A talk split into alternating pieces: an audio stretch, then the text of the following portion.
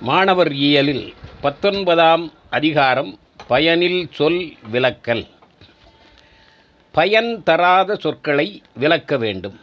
பயனில் சொல் யாருக்கும் பயன் தரா சொல்லலே.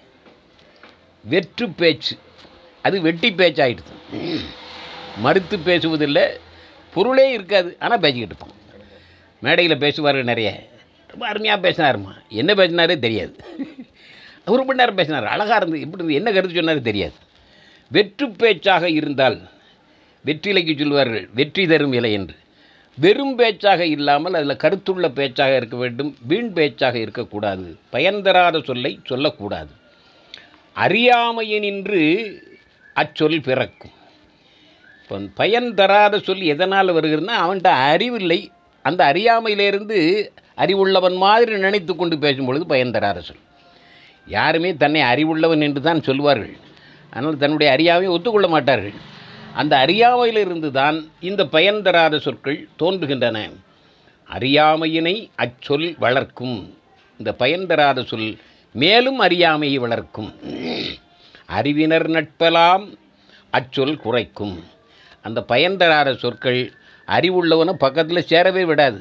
இவன் வெட்டி பேச்சு அதனால் ஒதுங்கிடுவாங்க அறிவுள்ளவர்கள் தூர ஒதுங்கி ஒதுங்கி விடுவார்கள். அறிவுள்ளவர்கள் வர வேண்டுமென்றால் எந்த சொல் சொன்னாலும் அதில் ஆழமான அழுத்தமான பொருள் நிறைந்த சொற்களாக சொல்ல வேண்டும். அறிவினர் நட்பெல்லாம் அச்சொல் குறைக்கும்.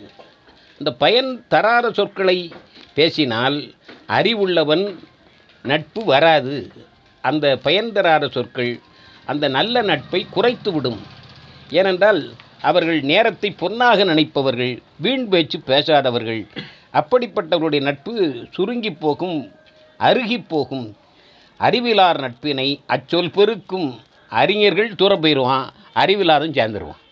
அறிவிலார் நட்பை பெருக்கும். அது வெற்று கூட்டம் தானே. அப்போ திண்ணை பேச்சு வீரரிடம் ஒரு கண்ணாக இருக்கணும் அண்ணாச்சிங்கிற மாதிரி வெட்டி பேச்சு பேசுகிறவரிட நாம் ஒரு கண்ணாக இருக்க வேண்டும். அந்த நேரத்தை பாழ்படுத்தக்கூடிய பேசுபவர்கிட்ட குறைத்து கொள்ள வேண்டும் ஒதுக்க வேண்டும். பயனுள்ள சொல்லினை சொல்லவிடாது அச்சொல். இவன் நல்ல சொற்களை சொல்லணும்னு நினச்சாலும் சொல்ல விடாது அந்த சொல்.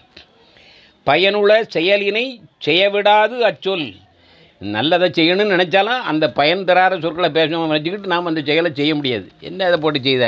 அப்படின்ட்டு மட்டம் தட்டிடுவான். ஆனால் அந்த பயன் தராத சொற்கள் நம்மை செயல்பட விடாமல் மழுங்கடித்து விடும் என்று சொல்லுகிறார் செயலினை செய்ய விடாது அந்த பயன் தராத சொற்கள். பயனில சொல்லுவார் நயன் உறார் என்றும். இந்த பயனில்லாத சொற்களை சொல்லுபவர்கள் நன்மையை எட்டிக்கூட பார்க்க மாட்டார்கள் நன்மையை நோக்கி பயணப்பட மாட்டார்கள். அதனால் அவருடைய சேர்க்கையை விட்டுவிடுங்கள். பயனில சொல்பவர் பதடி என்று அறைவ பயனில் சொல் பாராட்டுவானை மகன் எனல். மனிதன் என்று சொல்லாதே எனல் என்பதை உடன்பாடாகவும் சொல்லுவாரா எதிர்மறையாகவும் சொல்லுவார் அப்போ எப்படி அவர்களை சொல்லுவது மக்கள் பதடி எனல். மக்களிலே பதர் போன்றவன். நெல் சாவியாக இருக்கிறது மிதக்கிற மாதிரி. அவன் மனித வடிவத்தில் இருக்கிறான். ஆனால் மனிதன் இல்லை. அதனால் பயன் தராத சொற்களை விளக்க வேண்டும். பயன் தரும் சொற்களை பேசுபவர்களுடைய நட்பை பெருக்க வேண்டும். எந்த சொல்லாக இருந்தாலும் எல்லா சொல்லும் பொருள் குறித்தனவே என்கிறார். பொருள் குறித்த சொற்களைத்தான் நாம் பேச வேண்டும் என்பதை இந்த பத்தொன்பதாவது அதிகாரத்தில் சொல்லி நிறைவு செய்கிறார் சிதம்பரனார். உடல் செயலால் ஏற்படும் குற்றத்தை ஆறு அதிகாரங்களில் சொன்னார். சொல்லில் ஏற்படும் குற்றத்தை மூன்று அதிகாரங்களில் விளக்கினார். பொய்மை புறஞ்சொல்லல் பயனில சொல்லல்.